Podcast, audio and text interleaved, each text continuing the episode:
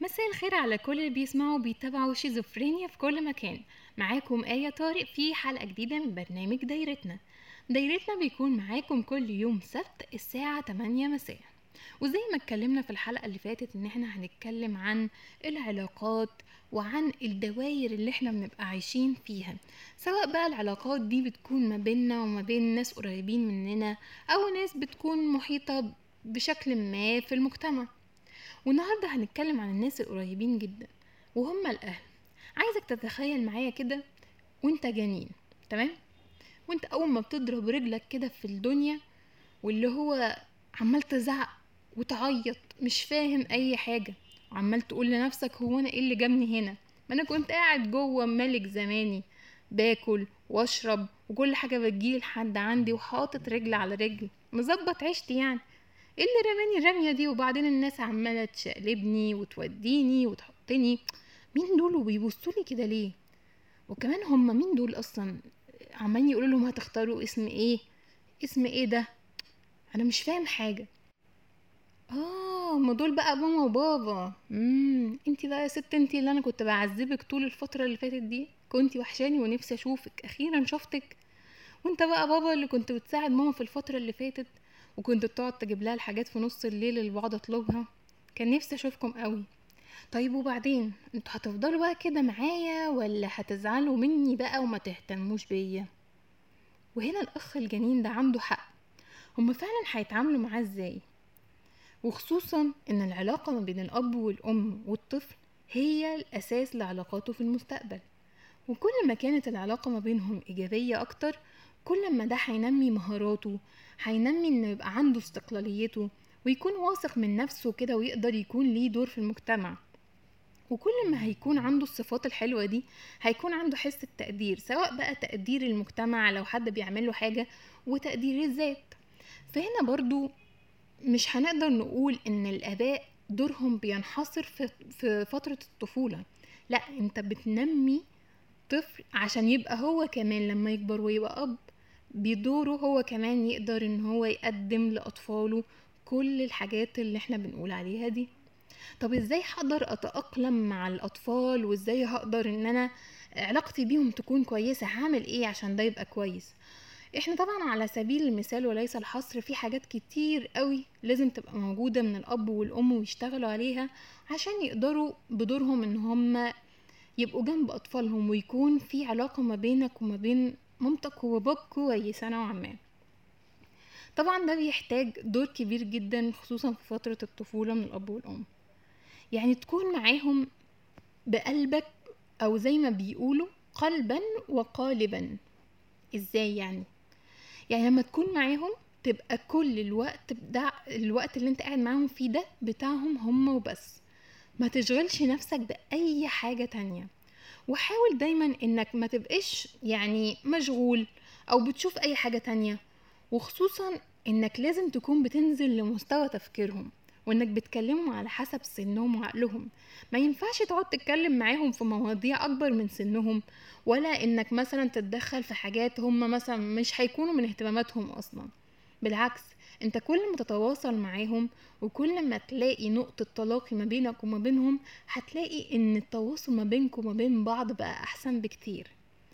ولما تكون مثلا بتكلم ولد أو بنت بتنزل على الأرض وبتستخدم حاجات كده من الحاجات المحيطة جنبك وبتبتدي إن أنت تقرب الأمور لعقلهم مش بتسيبهم في فترة اللي هو بقى إيه أنت طفل وخلاص مع نفسك وأنا مش قادر وكفاية كده عليا. وطبعا لو انت بقى جايب آخرك خالص ومش قادر تخترع ألعاب أو كده ممكن تستعين بالألعاب الخارجية اللي إحنا كنا بنلعبها زمان كتير جدا. كنا بنحب دايما الألعاب اللي هي الكوتشينة بنك الحظ الحاجات دي. دي كلها بتربطنا ب... بالأهل عامة.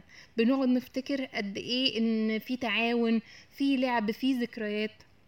الوقت المخصص ليهم ده لازم يكون مقدس. زي مثلا يوم الجمعة. خلينا ناخده كمثال. يوم الجمعة ده وصلاة الجمعة وتصلوا مع بعض يا إما إحنا كنا بنروح النادي مثلا أو إن أنت تروح تتغدى في مكان. دي حاجة مقدسة إن يوم الجمعة ده بيبقى يوم للأهل وإن هما لازم يتجمعوا فيه ويكونوا مع بعض.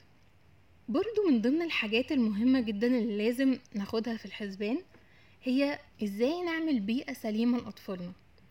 مهم جدا إن إحنا نعمل بيئة مريحة مليانة باهتمام وإن يكون فيها ثقة وإن إحنا بناخد بالنا من بعض وفيها رحمة شوية.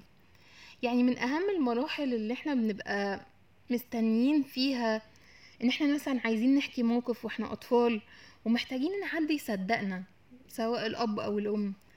هيبقى وحش قوي لو ما كانش فيه ثقة وما كانوش بيسمعوا لينا الكلام اللي إحنا عايزين نقوله.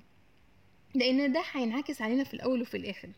لو ما كانش فيه ثقة لو ما كانش فيه اهتمام لو ما كانش فيه دايما سبل راحة إن إحنا إزاي نخلي الأطفال مبسوطين عندهم دايما راحة نفسية عشان يطلعوا أسوية للمجتمع ويقدروا يكونوا نماذج فعلا مؤثرة. من برضو من ضمن الحاجات المهمة جدا اللي بتخلي العلاقة ما بين الأطفال وما بين الأب والأم مهمة هي المثابرة. إنك إزاي تربي ابنك وإنت عندك شوية صبر كده وطولة بال هي صعب تتجاب في الفترة اللي إحنا فيها ومع السرعة اللي إحنا فيها والضغط اللي من كل حتة اللي عشان إنت تقدر يعني تواكب كل السرعة دي بضغط في شغل ضغط بقى إن إنت وراك التزامات ضغط إنك عايز تلحق كل حاجة بتلاقي زحمة بتدخل في دوامة.